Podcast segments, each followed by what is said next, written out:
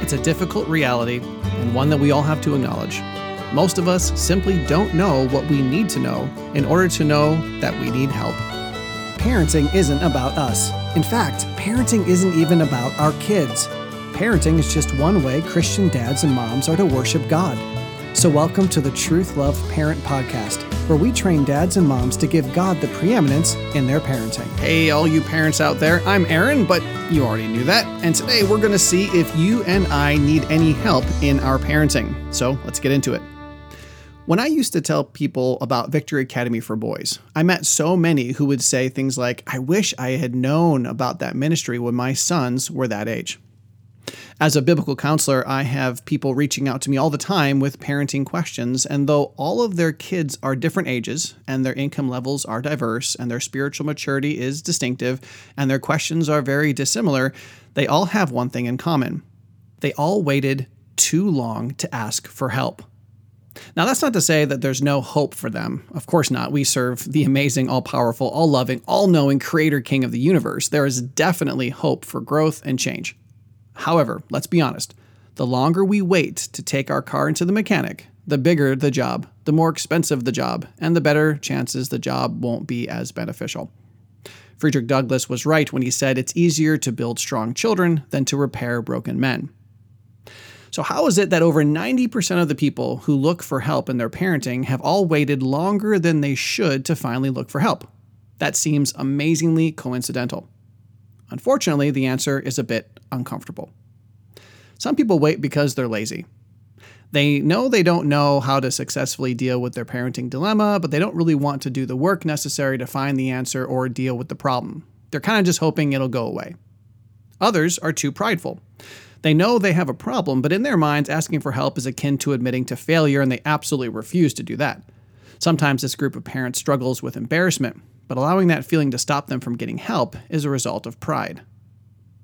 There's also a fraction of parents who are just delusional. What I mean by this is that they don't believe there really is a problem. They might have been told there's a problem, they may have even experienced some of the consequences of the problem, but these kinds of parents are the ones who say things like, kids will be kids. What did you expect? She's 14 well, that's just the way it is. And it's important for them to find their own truth, or slash follow their hearts, or slash be true to themselves, slash whatever insane parenting philosophy can be used to dismiss the fact that our kids are on a self destructing trajectory. So, yes, there are many lazy, prideful, and delusional parents, but I think the vast majority of us fall into a fourth category. We're simply ignorant. What I mean is, we just don't know what we don't know. We don't know enough to recognize the warning signs. We haven't seen the choices kids on this trajectory make, and when we do, we're uncertain how bad it could really be.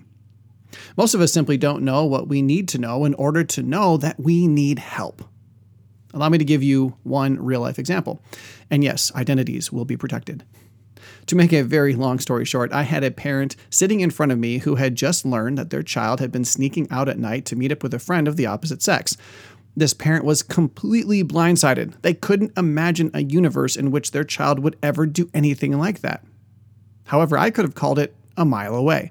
I mean, for me, all the warning signs were there. The child's trajectory was incredibly clear to me, and it was due to my relational pursuit of that child that the truth came out. But the parent didn't even know to be concerned for their child. Could that be you? Could that be me? Maybe we're not lazy. If you knew there were an issue, you'd be all over it. Maybe you're not too prideful to ask for help when you see you need it. Maybe you're not delusional. You desperately try to agree with God on what is good and what is bad. So, is it possible that you just don't know what you don't know? Now, before we answer the question, how do you know if you need help in your parenting? I like to tell you about a service we offer designed to help you know if you what you don't know and when you need to know it. Anyway, Faith Tree Biblical Counseling and Discipleship exists to equip God's people with the biblical truth they need to glorify God by being conformed to the image of Jesus Christ.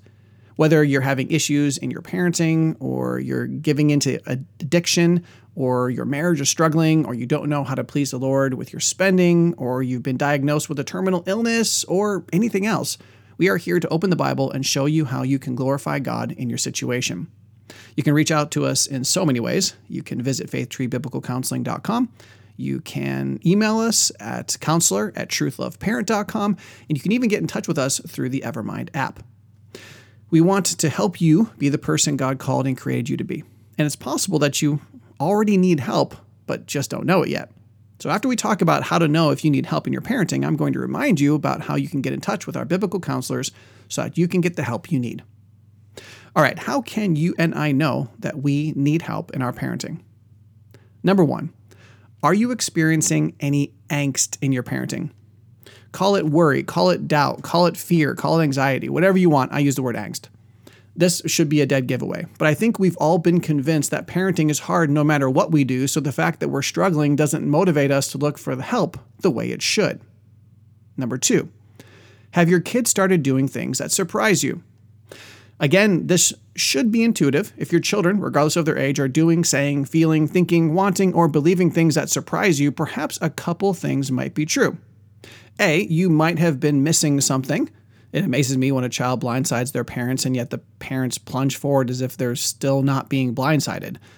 On the other hand, B, maybe you weren't blindsided, but if what the kids are doing surprises you, then perhaps it would be wise to get some insight so that the surprise doesn't continue. Number three, are you reading parenting books or listening to parenting podcasts or attending parenting conferences? Sometimes parents, even the prideful ones, will pursue parenting help through books and podcasts because they recognize that they do, in fact, need help. However, we should be wise enough to realize that non personalized help isn't nearly as valuable as personalized help. If we're combing the internet looking for answers from strangers about how to handle our kids, we need to recognize the fact that personalized assistance has far greater chances of helping the situation. Number four, are your children changing? Now, this is really vague, and so therefore it rarely is a cue that we probably need some parenting help. But what's interesting is that we understand the significance of change when our kids are very young. We diligently track their milestones and we research upcoming changes to be ready for the next needs our children are going to have. But as our kids get older, we become less diligent about looking forward to their next developmental stages, temptations, and possible pitfalls. There are three types of changes for which we should be looking. A, are they changing behaviorally? In episode 442, we talked about how to know if your child is addicted. I'll link that episode in the description of today's show. One of the best ways to spot an addiction is to look for changes. Changes that likely will not seem like a significant problem or even appear related to the actual addiction. A simple example of this is that a child who used to dress one way, but who has recently changed key things about the clothes they wear, may be purposefully or inadvertently hiding something. It might be effects on their bodies. It might be a cover for sneaking things in and out of the house on their person, or it could simply be a subconscious identifier with a certain group or ideology. Either way, when children start changing in how they relate to family members, the quality of their schooling, perhaps, how they dress, talk, or eat, and countless other seemingly insignificant changes, it might be a revelation about a new addiction. By the way, yes, just in case you're wondering, your child is addicted. So are mine. Their primary addiction is the same, but their secondary addictions are probably different, and their recent changes may help you identify them. Letter B Are they changing spiritually? This, again, should be one of the things that drives us to look for assistance, and it's not just when our kids seem to be acting more immaturely. Even the morphing spiritual change that appears to be the result of maturity is something that should cause us to pursue advice concerning valuable ways to guide them into this new se- season of their lives. Letter C. Are they changing physically? Again, very young children appear to change much faster, but noticeable physical changes in any of our kids is a revelation that our kids are entering new phases. They will be experiencing new influences and temptations. They will be capable of different decision making, and in some cases, their physical changes are actually the result of poor spiritual choices. Okay, so I have two more things that should prompt us to seek parenting help, and I'll mention these very quickly. Number five, are you finite? That's right, I just asked you if you were finite. If you are finite, that means that you're not perfect. It means that you're a sinner and that you don't know everything you need to know. And finally, number six, do you have children? Yes, that's right. I just asked you if you had children. If you didn't see this coming a few points back, I hope you're realizing my goal for today's episode. I could have actually made this episode much shorter by leading off with you can know for certain that you absolutely always need help in your parenting if you're a human who either plans to have kids or actually has kids. Period. If you're in either of those categories, yes, you need help. But I didn't start off that way for one main reason. The exact things that prevent us from seeking assistance when it should be super obvious that we need help are the same things that would hinder us from accepting the fact that we all need help, right here and right now. Some of us are lazy, others are prideful. There are those who may be deluded, but the vast majority of us just don't know what we don't know. And when you layer on those realities that we are sinners who so often misinterpret things, are blind to others, and who sin ourselves, it should be obvious that, of course, we're going to need help to do this thing called parenting. It's then that we can easily realize that our parenting angst, the surprising things that our kids do, our pursuit of non personalized advice, our children's perpetual change, and the very fact that we have kids in the first place are all obvious indicators that we could use some help in this thing called parenting. Now, I want to share two more ideas. Number one, I'm not saying that you can't parent your kids on your own or that it takes a village to raise your children or anything else like that. I'm simply sharing a lesson that I've gleaned from my own experiences and the experiences of others. We all wait too long to seek help we all should have started pursuing parenting help long before things got out of hand. But I'm also extrapolating a biblical truth. God designed us to flourish in community. In episode 198, we talked about how to create community in your parenting because it's so incredibly valuable. The Lord wants us equipping each other, comforting each other, sharpening each other, teaching each other, reproving, rebuking, and challenging each other in our spiritual maturity. And that definitely includes our parenting biblical life on life discipleship community is something we should all be doing anyway. Unfortunately, Satan, the world, and our sinful flesh daily tries to convince us that we don't need other people's help and or that others don't have the right to speak into our lives. You've probably heard me say on many occasions that you are the single best parent for your child when you are fully submitted to Christ. In those cases, no one can parent your kids better than you can. If they could, God would have given your kids to them. But that doesn't mean that we shouldn't pursue help. That doesn't mean we don't need to continue growing into the parent who is fully submitted to Christ, because quite often, let's be honest, we're not, and we need help getting there. And the final thing I wanted to share today is this number two, since it would be wise for all of us to seek help in our parenting, we need to carefully choose the most beneficial help. A, there is value in books and podcasts as someone who has written books and hosts a podcast, I firmly believe there's value in those mediums. But as I mentioned before, the best podcasts and books are still not personalized. You may have heard me say that the best application is the most specific application, application that can only apply to you. Therefore, even the best parenting book can be more valuable as someone helps you apply it to your situation in the best way possible. Therefore, letter B, there is value in counseling from people who don't know you. Again, as a biblical counselor who rarely has a previous relationship with the individuals who come for counseling, I totally recognize and champion the value in such biblical counseling. There is great help to be had in counseling from people who don't do life with you, but that doesn't mean there aren't more beneficial types of help. So, letter C, the most valuable help is found in counseling from people who do life with you. I have been on both sides of the example I'm about to give you. A person goes to someone for counseling, but they don't have a prior relationship and they only ever see each other during counseling time. That's often only on a weekly basis. In situations like that, it's so easy for the counselee to be on their best behavior, for the counselor to only ever know their side of the story, and even to deliberately withhold information from the counselor or even lie. Yeah, I know, you never saw that one coming. But when we're getting our parenting help from people who actually see us as we parent, that person has a far better chance of understanding the situation and offering assistance that will be the most beneficial, as well as just making it really hard for us to kind of casually deceive them. However, I do have one more sub point to make. Yes, the most valuable help is found in counseling from people who do life with you, but letter D, the only valuable counseling absolutely needs to be rooted in the scripture. Yes, Best counsel is going to come from someone who intimately knows the Bible, lives a Christ honoring life, and knows you well. But sometimes, let's be honest, it's really hard to find a person who fits into all three of those categories. There are plenty of people who know things about the Bible, but they don't live it. And there are also many people who know and live the scriptures who don't know or do life with us. So, what do you do? When people come to me for counseling, I always push them back to their church The hope, and of course the biblical expectation, is that there should be a mature believer in their church who is better suited to help them than I am. However, in so many cases, basically 100% of all of my counseling, the individuals can't find someone in their local body of believers who knows the scriptures, is mature, and who knows the person well. And so the individual or the family comes to me for the counseling. Yes, your pastor or one of your elders should be the best guy to help you in your parenting journey, but so many of them aren't very good in pastoral counseling sessions, aren't doing a good job parenting their own kids, or don't know you any better than I do. Therefore, a, a podcast that is thoroughly biblical is much better than a doctrinally unsound pastor or a close friend who's immaturely following the trends of the world.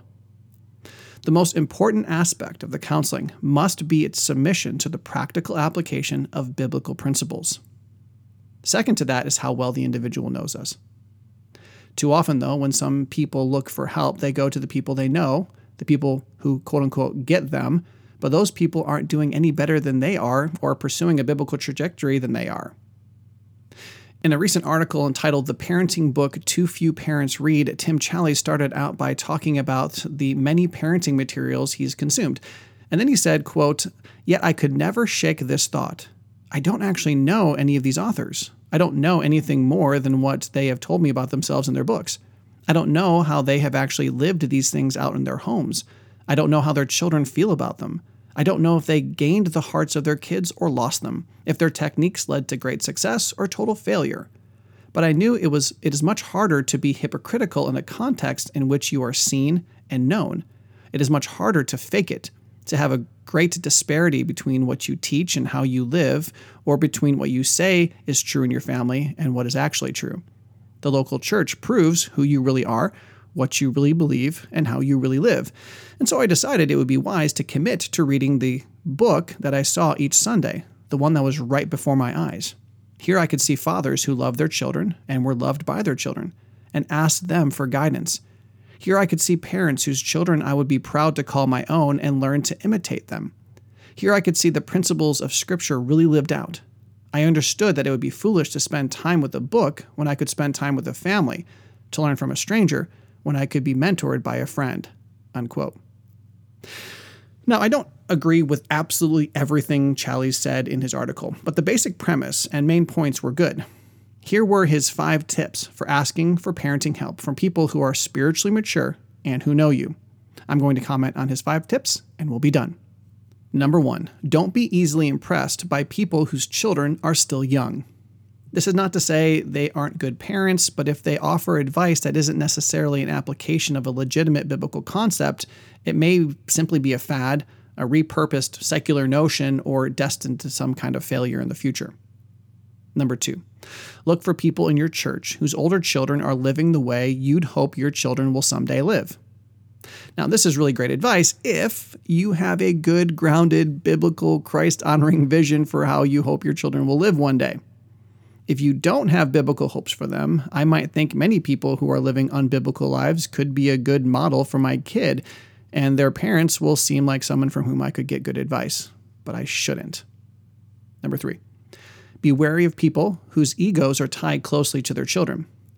First, this is an indication of sinful pride, and so that mostly bumps them out of the spiritually mature category of counsel givers.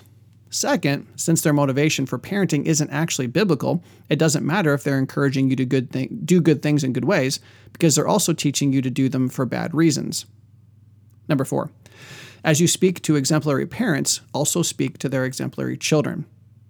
I'm just going to read what he wrote under this point. Challies said, quote, ask them what they believe their parents did so well. Ask them what they have learned from their mom and dad. Ask them for the ways in which they intend to imitate their parents. End quote. Those are all great ideas. And finally, number five, don't fall into the trap of thinking that just because older parents raised their children many years ago and in a different cultural context, their counsel is no longer valuable. The Apostle Paul likely didn't even have kids, but his exceptionally biblical advice about child rearing still stands thousands of years later. And since the Word of God is eternally relevant and evergreen, then anyone who used those principles to rear their kids is someone who should be able to speak into our parenting. I'll have a link in the description of to the full article as well as an interview I did with Tim that discusses parental blind spots. I hope you'll check those out. But more importantly, I hope that you will continue to pursue help in your parenting. Yes, keep listening to this podcast and reading good books, but also be humble enough to get life on life help from spiritually mature believers in your church. You need it, whether you realize it or not. And listen, again, please understand, so do I. I'm not sitting here judging you. I need it, whether I think I do or not. And you can help other dads and moms recognize that they also need parenting. You can help them with what they don't know by sharing this episode with them.